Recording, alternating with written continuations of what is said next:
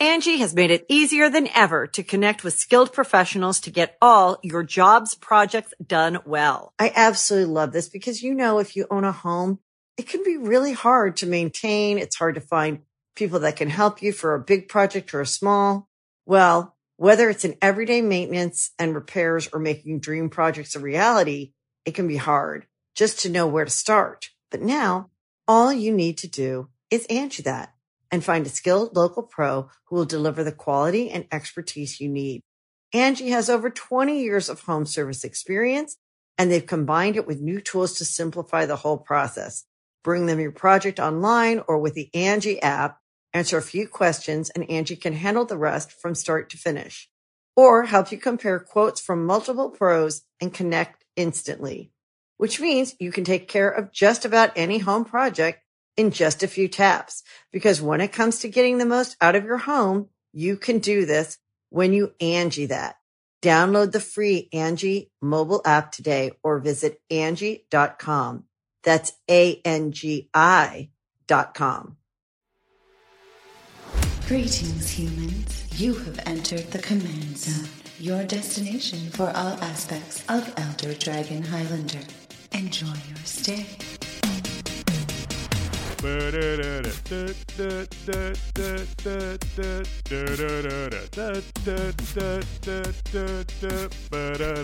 Guess who's back, back, back, back again, again, again. Shady's back, back, back. Tell a friend, friend, friend. Guess who's back? Guess who's back? Guess who's back? Guess who's back? Guess who's back? Guess who's back? Guess who's I can't go that low, dude. Guess who's back? Command zone's back. hey, hey, hey, hey. Hey, did you miss us? Uh, I hope so, because now we return to you in video format for those of you watching on YouTube. First time. No, wait. Not true. Second time ever. Yeah, because episode 100, which was only uh, like 11 episodes ago, and I already forgot. Yeah, but this time we have superior audio quality, and the camera's not moving. It's very locked off and stationary. Uh, We so sweet logo. Yeah, there are logos behind this. Uh, if you guys did not know, uh, if you haven't, if you don't watch our video podcast, we are doing our very first video podcast. So Josh and I are actually speaking into a camera right now, as well as two microphones. So if you guys want to check that out, YouTube.com/slash Podcast. I had to like not wear a hat today. Oh, so your hair would look nice. So that, yeah. Well, I decided, I, I guess I could wear a hat. You could, But- you could do whatever you want. It might block part of the logo though, if Yeah. you weren't careful. No, we don't want to be blocking the logo. Oh, No, of course not. wait, did we introduce ourselves? No. Oh my gosh, everything's gone awry. Three weeks, two weeks off has been too much. We just can't, we forgot how to do the show, and there's a camera and it's distracting us. Yeah. How's it going, everybody? You are listening to the Command Zone. My name is Jimmy Wong. How's it? It's Josh Lee Kwai. And uh, a lot of stuff has happened since we've been gone. Uh, Um, thanks yeah. for bearing with us, everybody. A ton. Yeah, we're sorry. I know a lot of people were asking, what happened to you guys? Are you still making the show? yes, we are.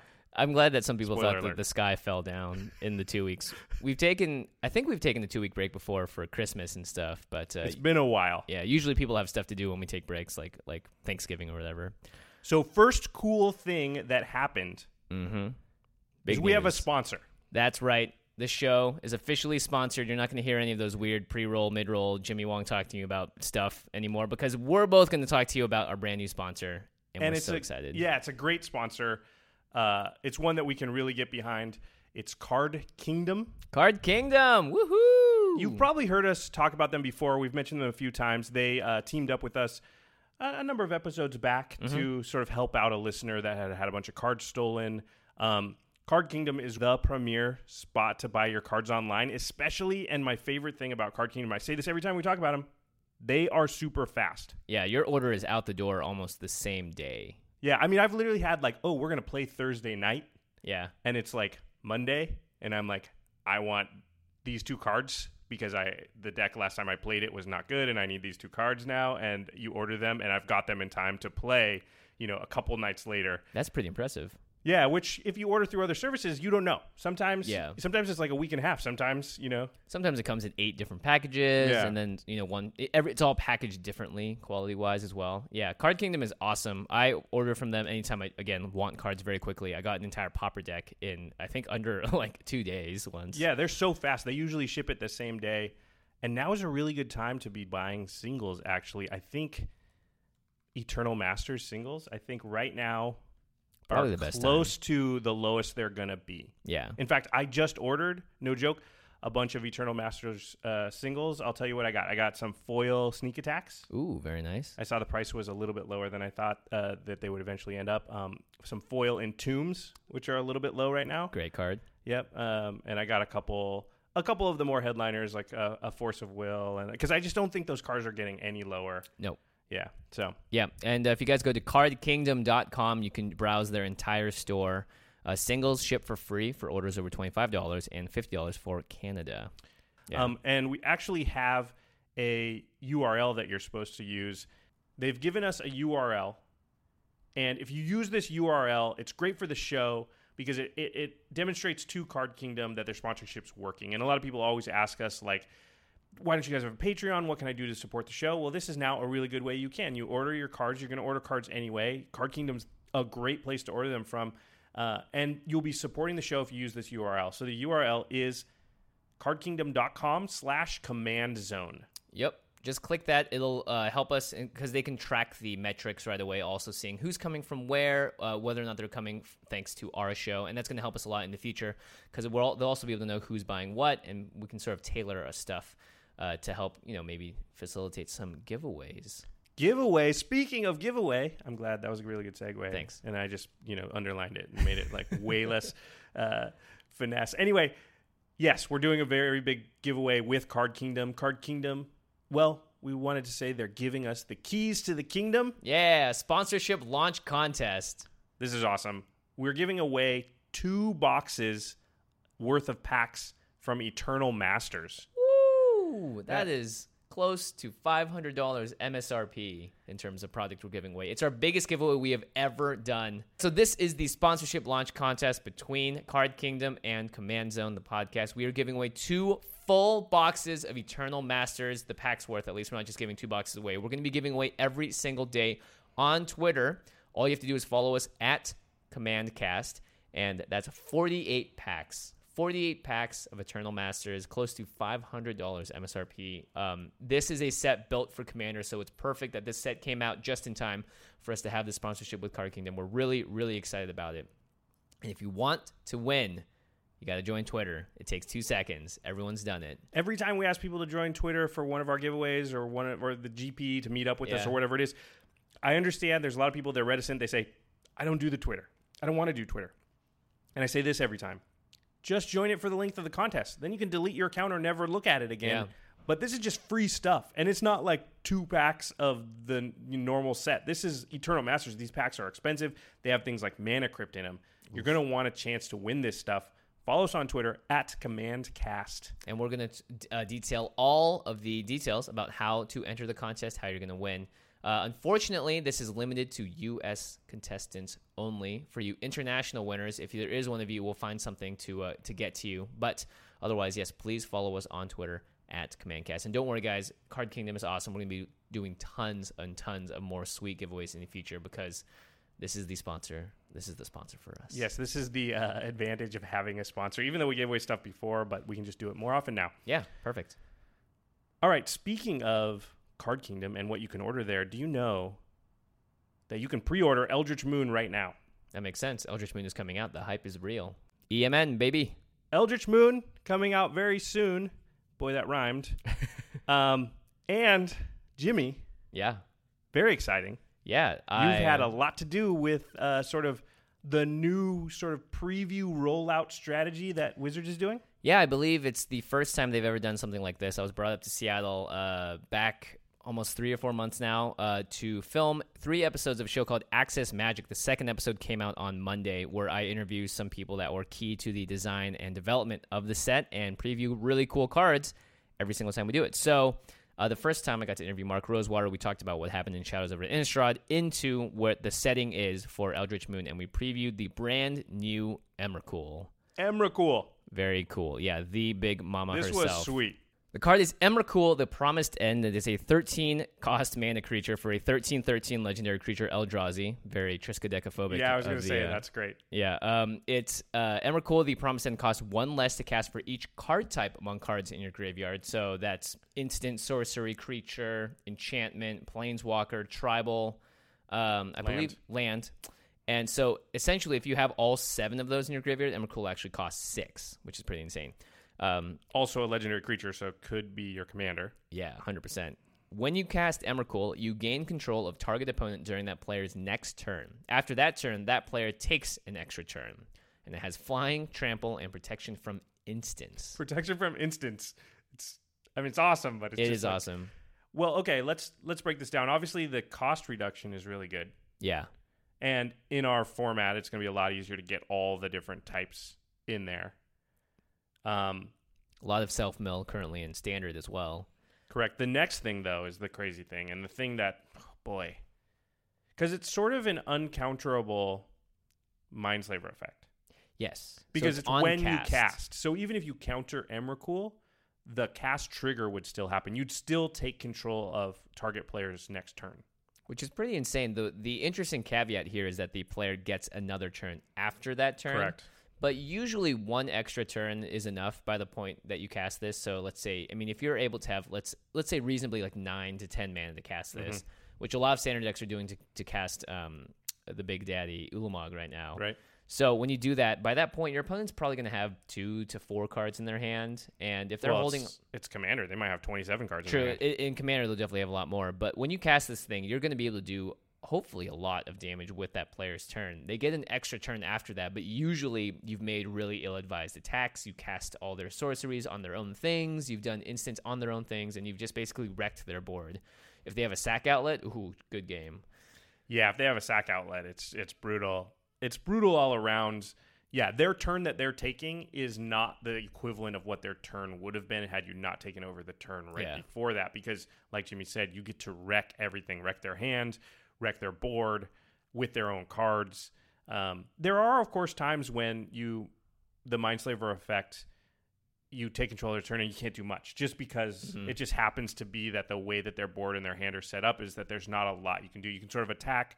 Maybe there's not really good blocks for anybody based on what they've got. Maybe they don't have anything in their hand that harm can harm themselves. Yeah. Uh, but but usually there's things you can do. Yeah, and you're of course going to want to target someone that has the most ability to do something as well. You're not just going to throw it on like the red white Boros player that has just swung out and has zero cards in their hand. It's like, Right. all right, I know what's going to happen if I take their turn. I can see it on the board. I mean, you're almost always going to kill their best creature because you have a 13-13. Right. So you just attack into that, Mm-hmm. And you can And if they have with it. sorcery like speed removal, like Vindicate, they cannot use it on Emrakul. Uh, because Right. you're just going to choose to place it somewhere else. Um, yeah, I mean, this card seems pretty crazy, especially as a commander, because you can keep using that effect. Yeah. Then you sack Emrakul and you do it again, or you know, you bounce it back to your hand and you do it again. yeah, especially if you get the full cost reduction, which I think a lot of decks that play this as a commander are going to want to do. yeah, they're going to be trying to because basically every card type that you put in your graveyard is like ramping you. Yeah. So Very this feels very, very powerful. Um, it feels like it's going to be a really good commander. At the very least, it's an Emrakul that we can now play in Commander because the other one is banned. Correct. So we have that going for us. Um, Oh, one thing to note: when you it says you gain control of target opponent during that player's next turn. If it's your turn and the player you want to take control of is three people away from you, you have to wait all the turn Yes. cycles until it gets to their turn. So you don't immediately get that extra turn.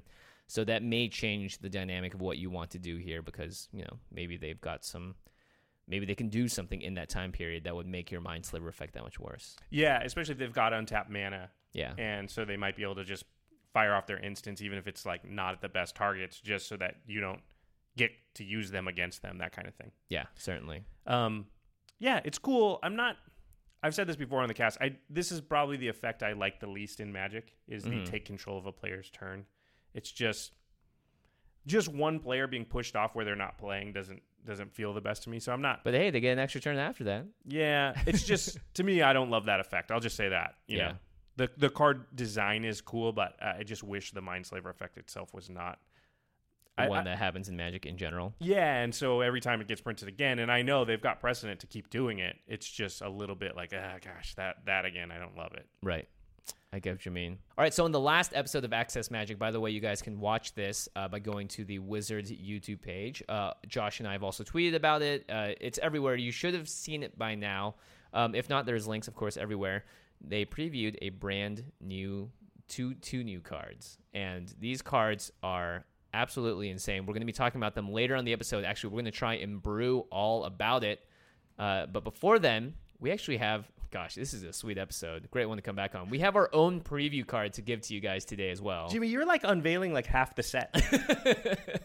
I don't know how this happens, but I'm pretty ha- cool. I'm, I mean, I'm down for pretty it. Pretty sweet. Hey, you know, if it supports this podcast and gets us, you know, out there a little more, then I am 100% for it. So very Yes. exciting. Well, it's really exciting. Our preview card has a lot of text on it. Yeah, it is. It's a very strange card. I've never seen a card like this before. Yeah, after we saw it and started, I started to think about it. It's it's really interesting. It'll be interesting to see. We're at this period, and it always is like this for preview cards, where like the card's not out there, so you can't like type it into EDH Rec and kind of see what other people have thought to use with the card. So Right. it's like it's pretty cool. It kind of reminds me of the very early days of Magic, where you didn't have any sort of databases or information, and you just see a card and you'd be like, well, it's what you can think of to use with it. Um, so this is the first time that you guys are going to get to see it, and you're going to have that that moment. It's only going to last a little while before everybody else starts throwing their ideas into the mix of like what comes to your mind. The card is called Soul Separator, Soul separator. and and the name is perfect. So I'm going to let you go ahead and read it, Jimmy. Okay, cool. It's a three drop artifact. It's a rare. Uh, you can pay five mana and tap it to sacrifice Soul Separator, exile target creature card from your graveyard.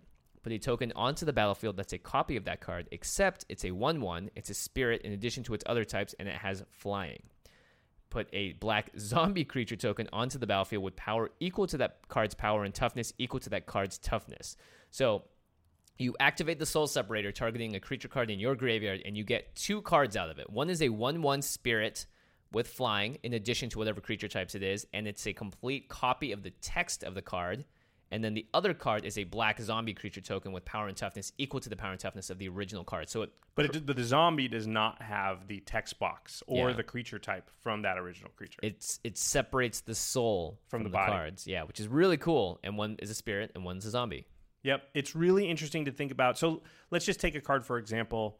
Let's take uh, Prodigal Sorcerer, one of the show's favorite cards. Yep. So if that's in your graveyard and you soul separated it, what you would get is a one-one flyer that taps to do one damage, and a one-one zombie, because Prodigal Sorcerer is a one-one. Yep. If you did this to something like an Ulamog's Crusher, you would get a 1 1 flying spirit creature token with Annihilator on it. And Yep. then you would also just get an 8 8, which is very strange. that you would have a flyer with Annihilator. I think that's hilarious. Like a 1 1 spirit with Annihilator 2. Like yeah, the one-one spirit chuckle, has like- somehow How is that thing annihilating anything? And the rest of it is just an 8 8 zombie otherwise. So, it would have to attack each turn if it's able to. yeah, the so one-one flyer. Yeah. The question that I'm really curious about is what creature cards are out there in the history of Magic that have a detrimental effect uh, that's tied either to their text and it's linked to their power and toughness or vice versa? Right, so that if you lose half of it, you actually want to, or you want to separate those. Yeah, You- Like you want the power and toughness to be separated from the text box. Yeah, that's it's interesting, and there's probably some of those cards. Also, it's just a value card Mm-hmm. because you get a one-one flyer that has an ability, and if you have a bunch of, let's say you had, I don't know, Endbringer.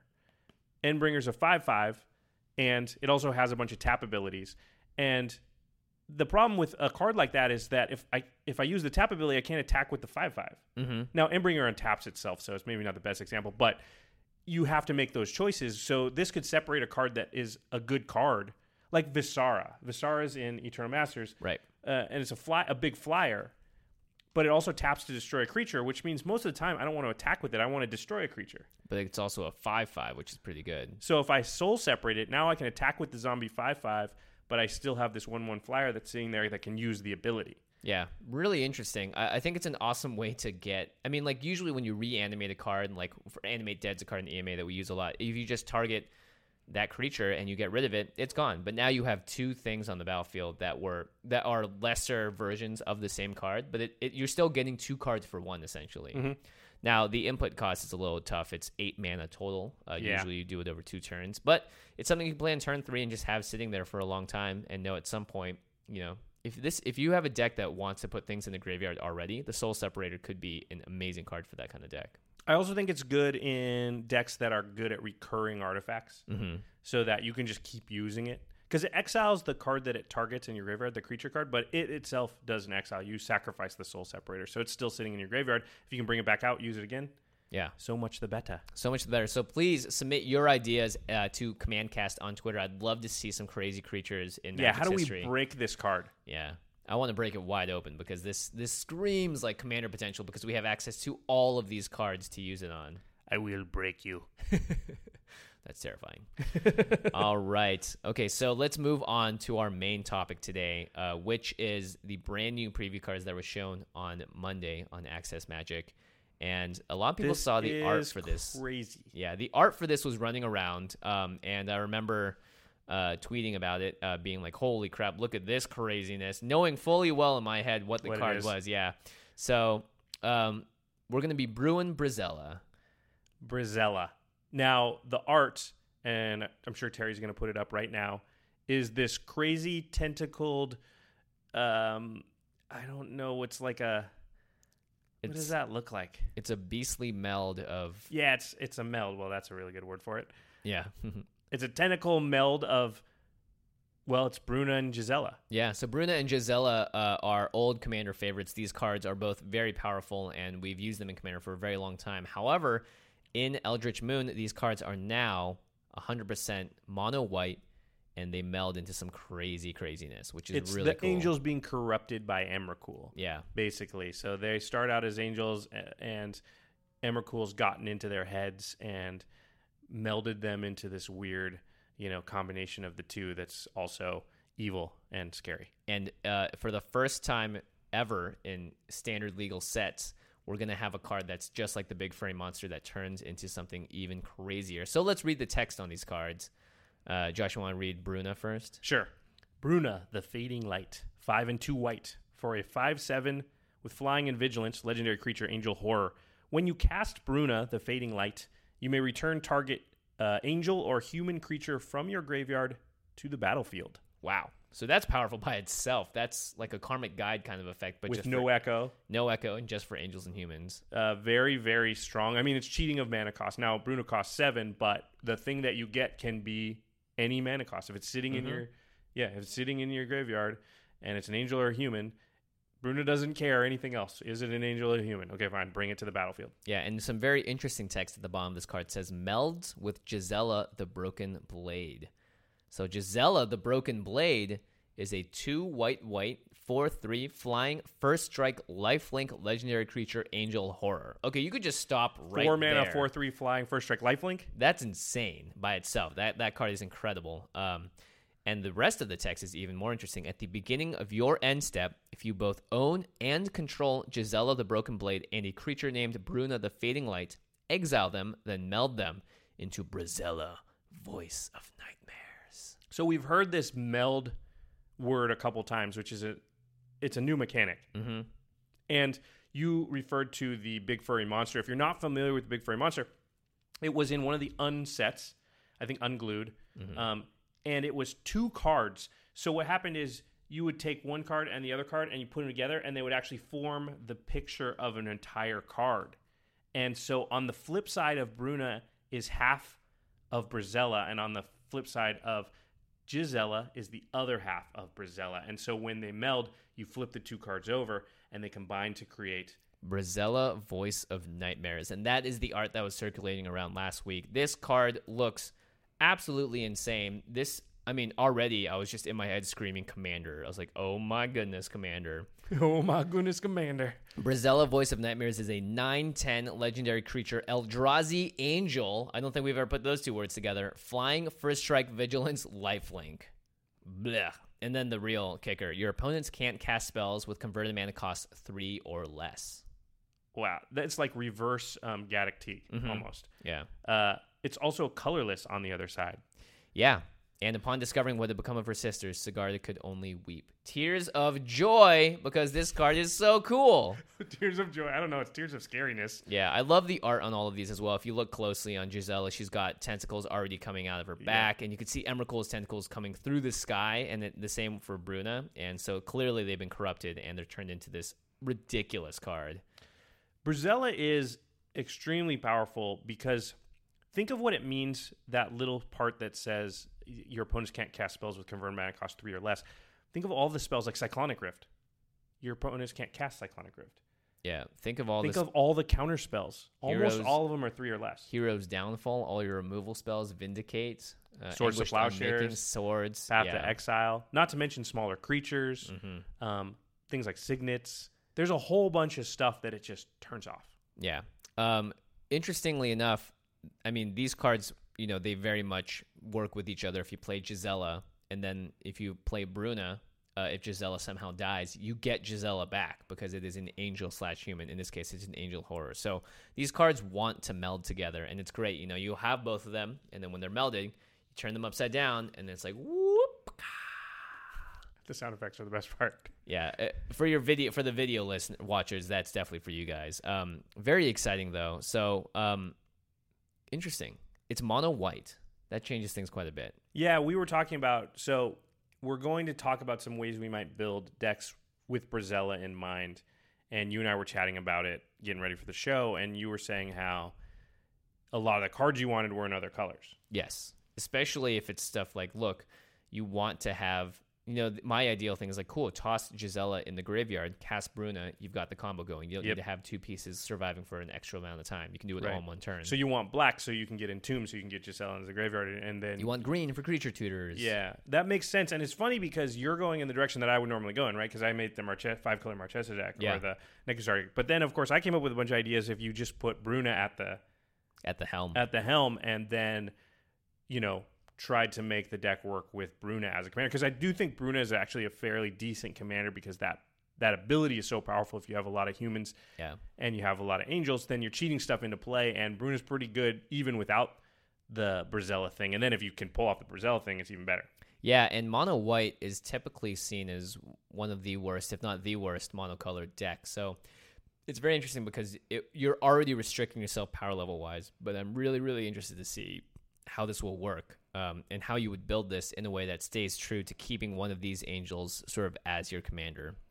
Um, and of course, if you want to put in more colors and brew with that, you know, absolutely go for it. Sigarda obviously is mentioned on the flavor text of Brisela, so I think that would be a, a, a fine commander as well. From a Vorthos perspective, Yeah, exactly. Yeah, I do think if you're adding more colors, then you definitely want green and you probably want black. Yep. And you probably don't need blue and red.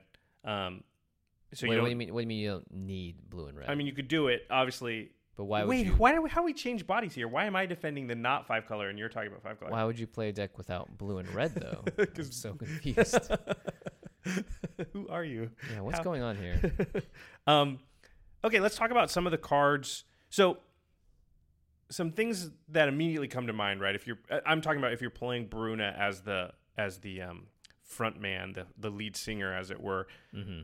and how you would try and pull off because you'd still honestly, I mean, obviously you'd want to kill people by hitting them with Brisela. As hard as you can. Yeah, Because like it's a 9-10 flying first strike, vigilance, lifelink. lifelink. Yeah, And and also you get to just be like Brisela. Yeah. Take are you gonna do it. about that. Now the interesting question is, um, one, equipment's going to look very small on this card. It's true because it's gonna be twice two cards. That's awesome. Um, also, how Man, exactly? tapping it's gonna be like. Yeah, it's gonna be interesting. I mean, you're, it's very intim. Well, you don't have to. It's vigilant. Oh, good point. Yeah. So Oh. Wizards thought of that Oh, clearly. they didn't uh, want you to be tapping two time. cards. Yeah. It's just confusing. yeah. Um, the question is now, does this count towards commander damage? Because technically, it's half of it is still your commander. I think it does I think it does too. because I th- they they recently, I guess not so recently now, they talked about the rules committee. I mean, talked about how commanderness was tied to the card itself. Mm-hmm. So we learned that even if it's manifested somehow, it would still do commander damage, even if you know you didn't even know it was the commander. yeah, quote unquote. And and that led to a lot of issues and part of the reason they sort of did away with Tuck was ostensibly sort of coming up with the official ruling for what commanderness is. So Brisela, if any part of it is your commander, which part of half of it is, and it does damage, then that would be commander damage, I'm assuming. yeah, I would assume that as well. Um, All right. so if you have Bruna as your commander, then you obviously want to be able to find Gisela. And it's pretty challenging because White's not great at that. No, I mean White can fetch stuff out uh, specifically enchantments with something Equipment. like Enlightened Tutor equipment. Uh, yeah, uh, reforged. Auras, they're the pretty armory, good at getting auras. Yeah. So, But there- creatures, they're not good at it. yeah, unfortunately not. But however, there have been a lot of cards printed at uh, at, at artifact. I was gonna say at rare. Artifact. Yeah, at artifact that do this same thing. Right. And when I was building They're my not mono, super efficient, but they oh, do no. it. Yeah, and I was building my mono red deck originally, and I was like, well, I really need to tutor some stuff out, but red only has gamble, so I looked to a lot of these cards as well. So a card like Planar Portal. Uh, and this is we're definitely getting into high mana cost here. It's a six drop artifact that you can pay six mana to tap it and search your library for a card and put that card into your hand, then shuffle your library. So demonic tutor for twelve mana essentially, and then six every single time after that. Um, It's not efficient, no, but it will allow you to go find Gisela. it gets the job done. Yeah, and there's going to be other cards. I mean, just like any deck, you're going to want to have certain cards at certain times, and so Planar Portal does give you the leeway to go get, you know, the Wrath of God if you need that. right. Um, Ring of Three Wishes is another one. It's five mana for an artifact. It enters the battlefield with three wish counters on it, Make a wish. and then you pay five and tap it, and remove a wish counter from Ring of Three Wishes, and then you search your library for a card and put that card into your hand, and then shuffle your library. So it's basically Planar Portal. It costs one less to activate, one less to cast, but you can only do it three times. Whereas Planar Portal, once you've got it out, you can do that as many times as you want. Yeah. Uh, I think that extra. I think shaving two mana off the cost is definitely worth it. Yeah. Um. I. I. And I don't think I would find in a game that many times I'm going to be searching more than three times. Honestly, if you're trying to, I mean, if you find three cards out of your library, you should be in pretty good position. I mean, have you ever demonic tutored three times in a game? Like, you don't usually generally need to do that. I wish I could. I mean, I wish I could do it every turn. Yeah. Actually, there's that card, the Wooberg thing. I forget what it's called. I have that in one of my decks that does demonic tutor every turn. Yeah. Yeah. Yeah. And usually, if you do that for three turns, you just win. Yeah. Well, in mono white though, you're definitely stretching to find answers. True. I mean, that's why you're going to be running Enlightened Tutor, which was just reprinted in Eternal Masters, which is a white mana, one instant. Uh, search your library for an artifact or enchantment card, reveal that card, shuffle your library, then put that card on top of it. So technically, card disadvantage because you have to draw the card and you spent a card to get a card. So. Uh, interesting, But it can Um, get you the Ring of Three Wishes. It can get you the Planar Portal. yeah, tutoring for more tutors, of course. Classic, uh, classic EDH behavior. There's also Skyship Weatherlight. So it's four mana for a legendary artifact. When it comes into play, search your library for any number of artifact and or creature cards and remove them from the game. Then shuffle your library. So you take at the time you play it, you you go through your deck and you find as many artifacts and creatures as you want, and you sort of exile them off to the side. Uh, and then you pay four, tap the Skyship, choose a card at random that was exiled with Skyship Weatherlight, put that card into its owner's hand. So you could only exile Gisela, mm-hmm. in which case you're guaranteed to get it. Or you can exile a few things and then, you know, roll the dice. It's funny. We went from a six mana six activating cost to a five mana five activating cost to a four mana four activating Yep. cost, and it, it got more specific every single time. But Skyship def will 100% get you the card you want if you have eight mana and you're only getting one thing with it. But Now, the yeah, the sort of risk is if you play it out on four and then exile Gisela and then somebody destroys your Skyship Weatherlight. Well, Gisela's in exile now. yeah, she's gone. She's not your commander, and she will not be returning to the command zone. So there is you are taking on some risk by doing that. Like you said, if you play it when there's when you have eight mana available, it's a lot um, safer. Yeah. But at the same time, that's way later in the game. So I'm very excited. I would love to use uh, the Skyship Weatherlight in any deck because I think that ability is awesome and hilarious. plus, Just it's to- the Skyship Weatherlight. yeah, it's the, it's I mean, the just Skyship using it, Weatherlight. you're like, I get to use it. Yeah, definitely. You've also got Sentinel Flute, which is a five drop artifact. You can pay X to tap it. Search your library for a creature card with converted mana cost X or less, put it into your hand, then shuffle your library.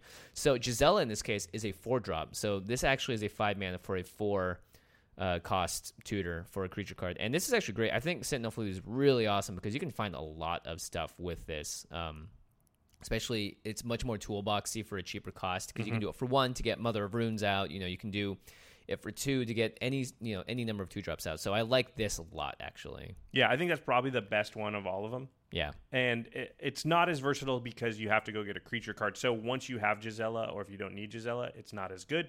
But for Gisela specifically, it's it's great. Um, so we're speaking about that problem of if Gisela gets exiled, it can sort of ruin your whole plan of Brisela ever becoming a thing and smashing Sadness. people in the face. So one card I would definitely think about including is Pull from Eternity. It's one white mana for an instant. It says put target uh, put target face up exiled card into its owner's graveyard.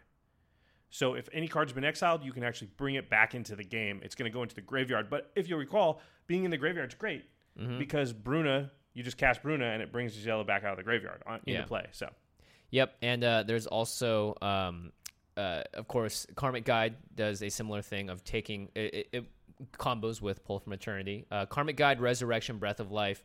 All of these cards grab a creature card out of your library, uh, out of your graveyard, and put it onto the battlefield, which is great. and Karmic Guide's also an angel, so Mm-hmm. you can sort of you can you can string it, you can chain it with Bruna. So you cast Oh, yeah, Bruna, bring Karmic Guide out, then bring something else out, and you just sort of get an extra card out of that. Also, Jeez, so much with, value. with Karmic Guide in play, you could actually bring back creatures that weren't angels or humans, Mm-hmm. because Karmic Guide goes to the graveyard. Now you play Bruna, bring Karmic Guide into play, then Karmic Guide can bring Sun Titan into play, or you know Reveillark or uh, Elesh Norn. Yeah, you know some of these creatures that Bruna couldn't get. out of control with that. Yeah. Um, so another card I really like that you put on here is Faith's Reward. Uh, you have this in your Shadowborn Apostles deck, right? Yeah, Yeah. This card, when it works, it just blows people out. people never see this card coming Yeah. in. Yeah, yeah. Three in a white instant, return to the battlefield all permanent cards in your graveyard that were put there from the battlefield this turn. So if someone blows something like a Nevinyrral's Disk, if you even destroy your own Nev's disc, Faith's Reward brings all of those permanents back, not just non land permanents, every single permanent that got in there. So this is an awesome card for both. You can control the board with it when you can play this on yourself, and you can also save your board from it because when you get Brisela out, someone's probably going to want to be board wiping soon. Yeah, which is a really, really scary thing because once you've done all the work of getting Brazil out and all they have to do is like one board wipe, but now all of a sudden, if you've got four mana up, boom, they just come right back out. Yeah. Uh, like you said, it's also really good with board wipes, which you're going to play some because you're in white. Yep. Um, oh yeah, the next thing I put down was uh, some protection. So it's it's basically, you know, if you're going to try and do the Brazil thing, it's basically a Voltron deck, right? So Voltron decks are trying to suit up one creature with a lot of stuff and just hit you with one big creature, but Brazil's just got that additional step of you also you have to find Gisela first. Yeah, you have to wait to your end step to have it transform, and then you get to go to combat with it. So there's a lot of steps to get Brisela out there. So you're going to need some stuff like Darksteel Plate, uh, which will give the equipped creature indestructible. Um, Lightning Greaves, which gives it haste and gives it um, Shroud. Shroud. Yeah. Uh, Fireshriekers, another one I put on there because you're going to be lucky if you hit somebody with Brisela, let's be honest. Yeah. So I don't want to have to hit them a bunch of times. I want it to be like, and then I hit you. Yeah. You're gone. You're KO'd. Next person. You want cards like Spectral Ward, uh, which you just toss on any creature, gives it plus two, plus two, and protection from all colors. So this with Fireshrieker means that it's going to be an 11, 12, and one hit kills anyone. And it has protection from all colors, so it cannot. It's just really hard to deal Yeah, with. Very yeah. hard to block unless you have like a artifact flyer.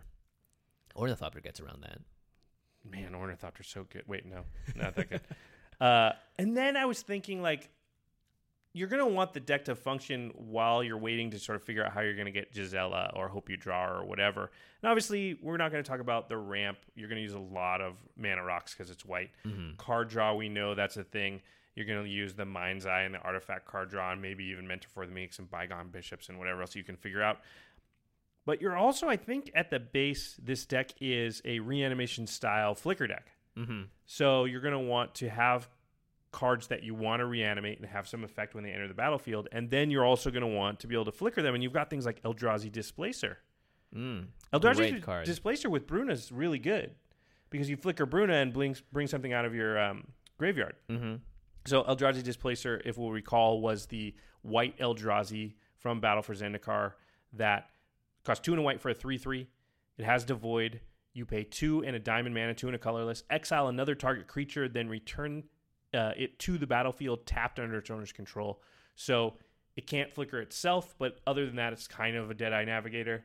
Yeah, not to mention you can swing with Bruna and then do this because she has vigilance, so she won't be tapping, you know, and then Yep. you know swing it, bring her in back. You know, you don't need to do this in your first main phase. You Um, can protect her with it because, you know, if they go to pinpoint removal, flicker it out the way, but also just get that trigger of returning something from the graveyard, a human or angel, to the battlefield. And that's a Mm-hmm. super powerful effect because that can give you 10 mana worth of creature sometimes or, or Yep. 8 mana worth of creature. Notably, if you do this to Brisela, I believe it's going to flicker both sides of her back to normal. Back to normal. Yeah. But then at the end step, they should meld, right? Yeah, it's, it's only your end step though, so you have Oh, to wait till then. interesting. Yeah, so it's definitely very specific. Uh, Displacer can individually protect Gisela and Bruna, but once it becomes Brisela, it's a single creature. So flickering it once, I believe, both those cards come back tapped under its owner's control. Now, if I'm wrong about this, who knows? But I'm pretty sure they come back untransformed. This is another um, another danger of speaking of a card before we're allowed to talk to judges about it.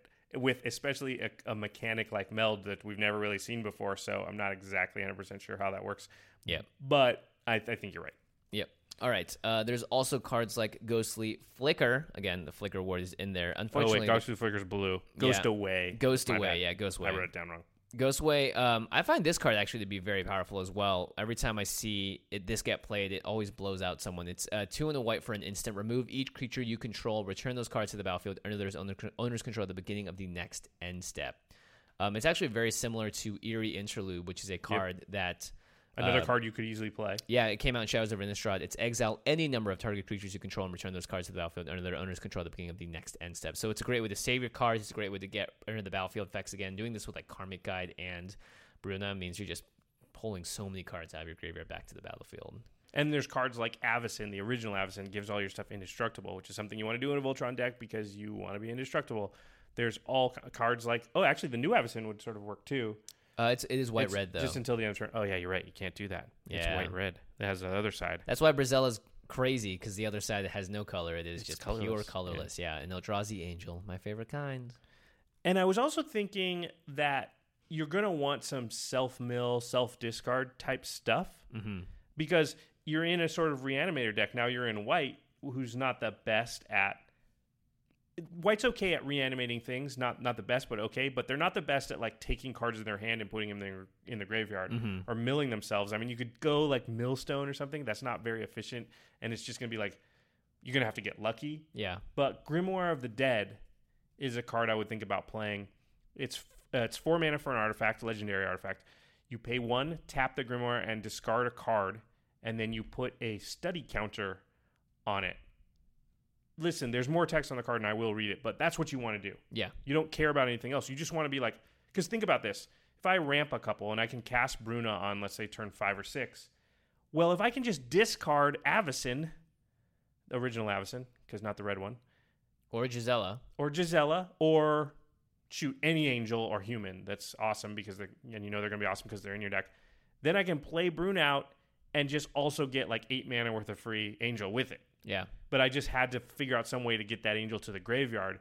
You know, in beforehand. white, notably. So Yeah. artifacts are your friend here because you can't just entomb it and just be happy with it because you're mono white. Right. It will have to be in your hand. Yeah. But there are some cards. This is one of them. There are a few others that that allow you to discard a card. Yeah. Uh, and you could think about some self mill. I don't know. Maybe that is the right way to go. I'm not really sure.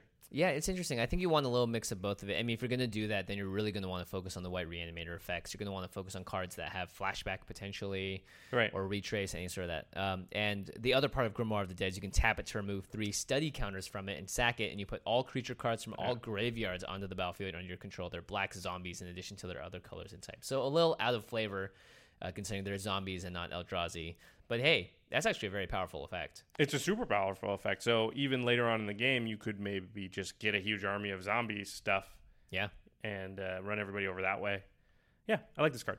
Yeah, I like it a lot. I, I agree, though. I think you're going to want to have a, at least a little bit of self mill slash discard in your uh, in your deck, and of course, ramp. You got to ramp in mono white if you're going to play this deck successfully because you need to have all the help you can get. Honestly, Yeah, I mean, you want the talisman, you want the worn power stones, you want the Thran dynamos, you want the gilded lotuses, you even want like the what is it like the medallions or whatever they say like all white Pearl spells cost yeah. cost one less and and and that kind of stuff. White's just going to need it. They don't have rampant growths and you know they don't have mana dorks and they don't have all this awesome stuff. And the problem with that and the scary part about that is that a Vandal Blast or a Shatterstorm or a Destroy All Artifacts just like ruins your whole day. yeah, that's why you need Faith's Reward. You need that's why you need or something that gives all your stuff indestructible until end of turn or something Yeah. that blinks all your stuff out or you just need to be prepared because there's probably going to be at some point somebody's going to vandal blast and for everybody else that's like mildly annoying but for you it gets rid of half your mana. Yeah, which is not a good not a good place to be. Not a good feeling. Yeah, you're also going to play cards like Land Tax, Knight of the White Orchid, just ways to get extra lands on the battlefield any way you can. Yep. Um Yeah, I put what really sucks for you is tuck slash bounce. Oh gosh, Because those are just two effects that whites just doesn't really have an answer to. tuck is awful if you spend so much mana getting a creature into your hand and then playing it, and they're like tuck it, Yeah. shuffle it, oblation. Like no. Yeah, that's and because Gisela is not your commander, you can't just put it in the command zone. That's going to be a thing that's going to be really scary. You're going to want uh, sack outlets to get around some of that stuff. Yeah, and sack outlets can also be mana generators. White is a token color, so that's a great way to ramp as well as an Ashnod's Altar and a bunch of one ones. Yeah, that's a really good point. Yeah, so I think this I think this deck is can definitely be built. Um, I still might go the flavorful route and make the orig- uh, the new, the new cigar the commander of it. That's pretty cool. Uh, we'll see, but uh, but I do like the challenge of building a mono white deck here. Yeah, uh, pretty interesting.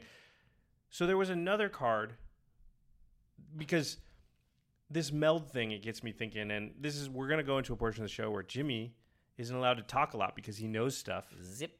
But And Josh, show no reaction too because we're on camera. let's see how good your po- poker face is. It's pretty good. I'm just gonna stare forward. It's pretty good. I'm gonna try and do that too. All right, So, what are you theorizing, Josh? well, the meld mecha- it's, it's it's hard not to talk like a robot when you're doing the face, right? Like like do what the are you face. theorizing, Josh? okay. So there's there's been another card spoiled. It's called uh Hand Hanweir Handveer, the Writhing Township. It's the backside of a meld card, I think. So there's been let me read the card. Okay. It's a legendary creature Eldrazi drone. It's a 7-4 with trample haste. It has no casting cost. It has the same uh Emrakul symbol in the top left corner that Brisela has. It says whenever Hanweir the writh- rising uh, whenever Hanweir the writhing township attacks, put two three two colorless Eldrazi horror creature tokens onto the battlefield tapped and attacking. So it's a seven four trample haste, and when it attacks, you get two three twos that are also attacking. and they don't go away, and the total damage is 13. Wah, wah, wah. So it's like a super crazy Goblin Rabblemaster on steroids. Yep. But this is the backside of. It's hard to tell. It's either the backside of a meld card, so it could be two cards that combine, or it's the backside of a, a werewolfy. It's not a werewolf, but you know, just a regular flip card. A dual, double, Dual face, face card. card, yeah. yeah. So, Who knows? I mean, that's that's my question. Like, is Brisela unique in that that's the only meld card? It seems weird if that's the case to give the mechanic a name. So it leads me to think like Hanweir, the Writhing Township, is a meld card, and maybe there's a couple more meld cards in the set. It feels like if they're going to go to all the trouble to design this meld mechanic and have cards that have half of a card on the back that come together, that they're going to do it a couple of times.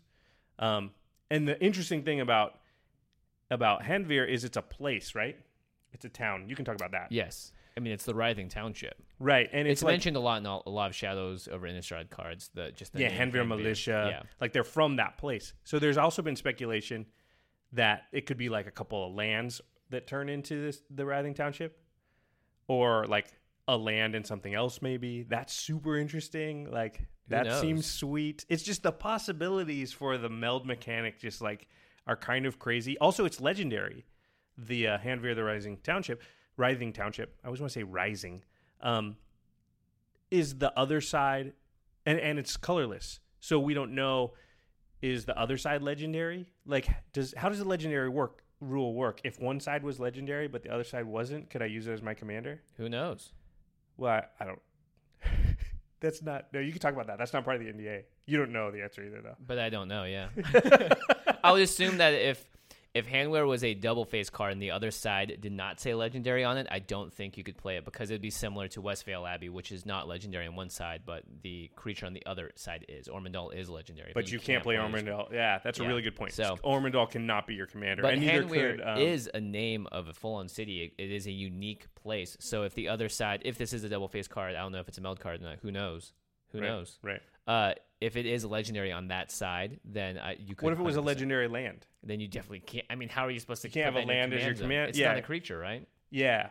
Yeah, exactly. So it's really interesting to sort of think about how this meld mechanic will work, how to work with our format, what other cards they could do. I mean, it could be two cards that are different colors, Mm-hmm. in which case what if they're? Oh, I don't even know. What? If, what? Okay, let's say. Who knows? Could be anything. let's say. Let's say that there's two legendary creatures that turn into Hanweir the Writhing Township, but one of them's green hmm and one of them's red. But you can only have one of those be your commander. Oh, then you cannot. Then you can't play it as your commander, Yeah, actually, because well, you could, you just could never flip it over. Yeah, you'd have to do what we were talking about, which is have a, a, another colored commander that fits those colors and play those cards inside it. Now, what I'm really interested, I wonder if they'll ever do this someday. Who knows? If they'll put, Who if knows? they'll make lands have a casting cost, like very special lands, like if Handbear was a land that you know, because I see this all the time in games like um, Dominion, uh, Right. Like, like oh, this township, you know, it has abilities. You're gonna buy this township and you're gonna pay for it. It'd be interesting if there's a super powered land that costs mana to play. It could be just too powerful, though. Probably lands in general are too powerful. I think. Who knows? Who knows? Yeah. So Hammer of the Rising Township. I cannot wait to see this card. I would love to play it in limited because it looks like a freaking beating. Like, how do you beat this card? I don't know. I mean, if it's two cards that got to come together to make that card, it's just going to be very rare that in limited. I hope they have it at common or uncommon, so you have a chance Mm-hmm. to like do it in limited. But again, that might just be too broken. It, it, this mechanic's crazy. It's just really hard to tell. Like, will people try to pull it off and constructed? Like, it's a combo, right? hmm I would love to see Brisela get pulled off and constructed. I think that would be an absolute blast. Yeah, it feels crazy. I mean, the four casting cost Gisela, that's totally constructed playable. You 100% would play Gisela, and then you would play Avis in the next turn, and then you would have another. But Bruna's a seven cost. That's, Yeah. That seems tough. I know, but you get a card back with it, so it's like playing two cards for one. You know? Problem is, it's almost worse because when you flip into Brisela, now one card kills both those cards. It's true, but it's Brisela. How are they going to beat it? It's Brisela. Maybe you should just play Emrakul. Who knows? Who knows? um, also worth mentioning, and we're gonna have a set review for Eldritch Moon as well when the full set is spoiled. But Ulrich of the Krallenhorde, yeah. we finally have the legendary werewolf creature that people have been asking for for a billion sets. I swear. Oh yeah, they were really complaining when it didn't exist in uh, Shadows Shadows. over- yeah, exactly. So we have it now. Um, we'll talk about it in our set review a little bit more. Probably, it's not. I don't think the werewolf commander everybody was hoping for, but it is a werewolf commander. Yeah. I mean, honestly, look. I mean, there will probably be more in the future. Hey, there may even be another one in the set itself. Who knows? Who knows? But um, Ulrich of the Krallenhorde is a great start, at least, to get a werewolf commander. If you guys wanted to make werewolf Let's EDH decks, let's read it really quick because if you're watching the video, you're seeing it. But if you're wa- driving and listening, then we might as well read it. It's three, a green, and a red for a legendary creature, human werewolf. It's a four-four. Whenever this creature enters the battlefield or transforms into Ulrich of the Krallenhorde, target creature gets plus four, plus four until end of turn. And then at the beginning of each upkeep, the normal werewolf clause, if no spells were cast last turn, transform Ulrich into. Go ahead. Ulrich con- Uncontested Alpha. It's a 6 6 legendary creature werewolf, no longer a human. Whenever this creature transforms into Ulrich Uncontested Alpha, you may have it fight target non werewolf creature you don't control. And the other is standard werewolf clause. At the beginning of each upkeep, if a player casts two or more spells last turn, transform Ulrich Uncontested Alpha. So I actually think this is more powerful than people give it credit for because this is going to be transforming back and forth in an EDH game a bunch. There are going to be a lot of times when someone's playing a Mizzix deck and we'll just go pass turn, transform into Ulrich, murder something. Yeah, because it just anything with le- with uh, less than six toughness, it just kills. Mm-hmm. And then it also is a giant growth when you play it. Yeah, Think of it in like a Xenagos deck because Oh it can goodness, give yeah. itself the plus four plus four. it can give any it can give anything Yeah. on the board. So if it's someone else's turn and it transforms and it's like, hey, you want you want one of your guys to be plus four plus four? Yeah. Here you go. There you go. But it can give it to itself, so it's Mm-hmm. an eight eight for five mana that Xenagos then doubles its uh, power and toughness and gives it haste. Right. So it's it's pretty. Or if you already had a creature, it just gives that plus four plus four, and then you're off. Um, yeah, it'll be interesting to see. I think people were disappointed that it there's no text on Ulrich that says like all your werewolves get plus one plus one, Right. or a lord. or your werewolves can't turn back to their human side or Mm-hmm. that's i think those are the types of effects people were hoping for because werewolves are really tough in commander because it's so easy to flip them because people have so many more cards and the games go so late that you know if i want to play two spells i usually can Mm-hmm. whereas in normal constructed formats it's and and it's and because there's so many players they can collude to control your werewolf. Yeah. Whereas in one on one, it's a lot harder to do that because just do can I play two spells? I can't ask my other opponent of that guy to help me out. Right. So Yeah, I, I mean, I personally like this a lot. I just think because it has an enter the battlefield ability when it flips both ways, uh, that's going to be fun. Just because it's a lot more interactivity. Um, so it's definitely cool. yeah, it's definitely cool. Um, all right, time for to the listeners. Actually, I want to add to this one too. So, to the listeners, what we have written down is what are your cool ideas for Brisela? Voice of nightmares. So we want to hear because again, we ha- when we're recording this, um, we haven't heard, we don't have EDHREC or whatever available to us. Um, but also Soul Separator. Yes, I really want to know how to break that card. Um, I am very. I, I I want someone with better skills at Search and gatherer and magic cards info or whatever, and tell me what cards just get nuts with soul separator. Yeah, Soul Separator is really a, it's it's interesting. It's crazy. I don't think we've seen this exact effect before. So how do we take advantage of that? All right. Um, one more time before we head up to the end step.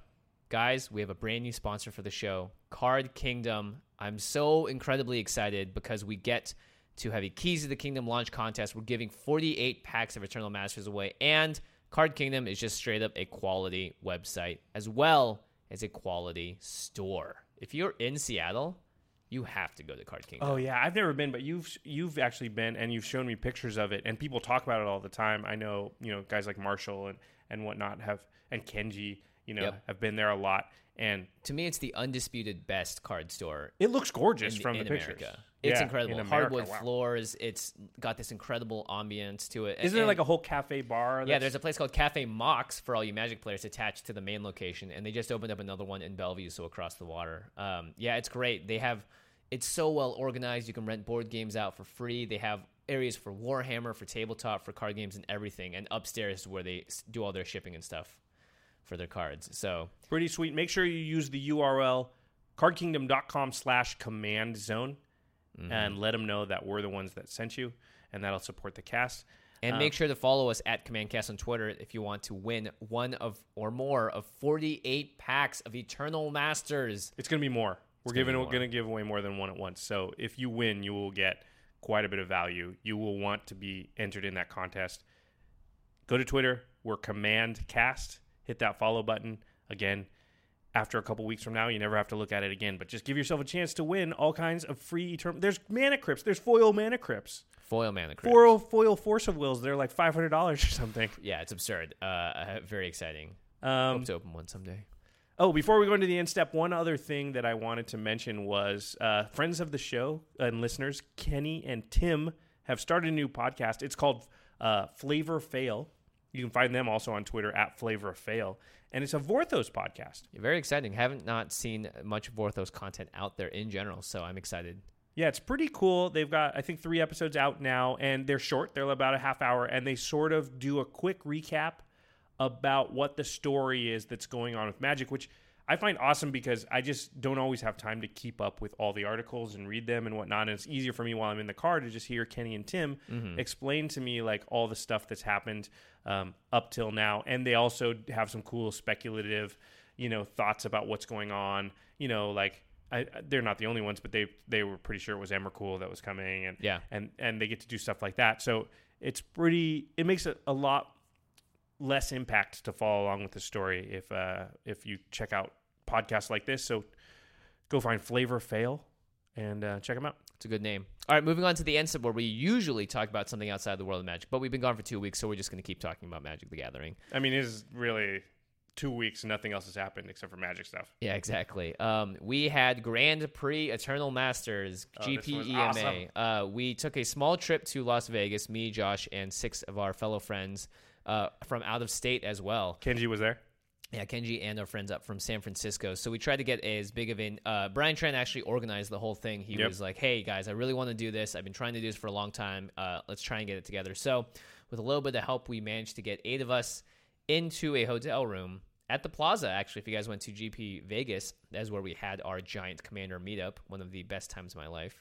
Yeah, that was awesome. And because we knew the people at the plaza, we went back and uh, they set us up with a suite. We had a big table. We had about three cases of Eternal Masters product, Yeah, it's crazy. and uh, we got through as many drafts as we could with the eight people. Actually, uh, we technically had nine because Marshall came in for a little bit. Yep. So, and he did one draft with us. Um, man, it was awesome. Yeah, it was awesome. It was really great to just play a lot of Eternal Masters, and we all had bought a box. So the whole thing was like, look, we all have bought a box. We're going to draft it and not rare draft it. That way, we can have a pure drafting experience. And every time we'd be like, all right, cool. Today we're cracking Josh's box. So we'd all open it and be like, oh, cool, Josh, you got this. And then we would draft it like normal, not just taking the money card, so that we actually had decks It made it like a phantom draft. yeah, like a phantom draft, which is really really sweet, and I think uh, made it much more worth it because uh, I've done a couple of drafts of EMA outside of it, and up to like five of my picks just don't go in my deck because I'm like, oh, I just want this card. Yeah, I mean, realistically, I think that's okay because you're never really going to draft Eternal Masters without worrying about what the money cards are, unless mm-hmm. you did the way we did. But also, like, we all wanted to open a box, right? Yep. Like, that's one of the fun things about Magic is cracking packs, but it's expensive for Eternal Masters, and a great way to get additional value out of it is you get an entire draft, and then just at the end, everybody just gives you those cards because that's your box. And this allowed us to do that for every person. So we actually got through all eight boxes Yeah. Uh, for each person. and Each person got to, you know, open better cards than I did. Very exciting. So, Josh hasn't had the best luck personally open boxes, but But when my girlfriend opens them, we're good. yeah, you've had So. you've had a good streak, good hot streak of cards. Um, but yeah, I would I would say I would encourage you to with your friends and not for Eternal Masters only, any set, you know, and we've started doing this for almost every set when it comes out now, which is just, you know, that first weekend, just getting a bunch of the, our play group, eight guys, um, and then just spending, you know, a good chunk of the day or the whole day just drafting that set right when it comes out. And we actually only play two matches rather than three, just so we can get more drafts in. It's super, super fun. You learn a lot about the format like really fast. yeah. Yeah, I love it. And it's a great way for me. I always will end up buying a box, or you know, the last couple of sets I've missed out on it because we have I, ha- I haven't been there for this this kind of event, but I totally would otherwise. Well, also it was in Vegas, Yeah, and uh, we spent some time doing other Vegasy things. everybody made money at the craps table. That was another awesome thing. That was beyond awesome. That actually statistically should not have happened, but it did. So All the rooms got comped. I mean, I'm just bragging now, but it was a great weekend. they attributed that to me for some reason. I don't know why. because you were going crazy. maybe. Who knows? We won't talk about that because we have children listening. That's right. Vegas. Uh, what happens in Vegas stays in Vegas because all we did was sit by the pool and drink Coca Cola Yeah, like responsible adults. who knows? Who knows? All right, on to the cleanup step. Our sister podcast is the Masters of Modern. I already see Josh's face going, "Oh no, Jimmy started the cleanup step." That's stole right, guys. You can check them out at the MM Cast. Alex and Ben, they've been doing an awesome job with the podcast. They keep bringing on amazing guests. Uh, they had a very controversial episode talking about whether or not they should ban Blood Moon. Ban Blood Moon. I know Josh hasn't even played Ban Modern. it. Well, you're talking about Actually, Commander, right? somebody brought up a really good point on Twitter because I was voicing support for the banning of Blood Moon in Modern. And somebody's like, well, if they ban it in Modern, the pli- price is going to drop. And then everybody in Commander will be able to. And I was like, oh, never mind. Never Keep mind. it legal in Keep it legal. Modern. Keep it legal and don't and just stop reprinting it so the price is high enough that Commander players don't want to play it. You're such a flip flopper, Josh. I am. I so really easy. am. I Too really am. easy. I was born for politics.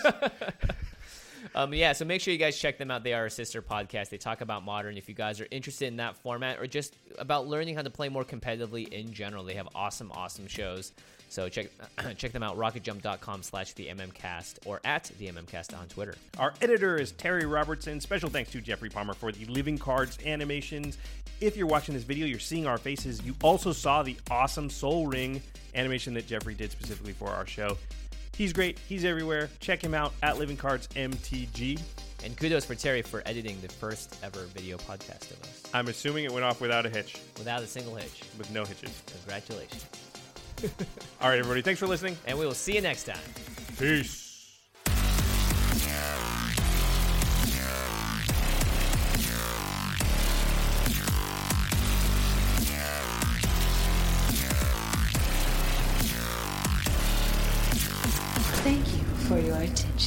For further inquiries, send an email to commandcast at rocketjump.com or ask us on Twitter at JF Wong and at Josh Lee Kwai. See you later, alligator. Greetings, humans.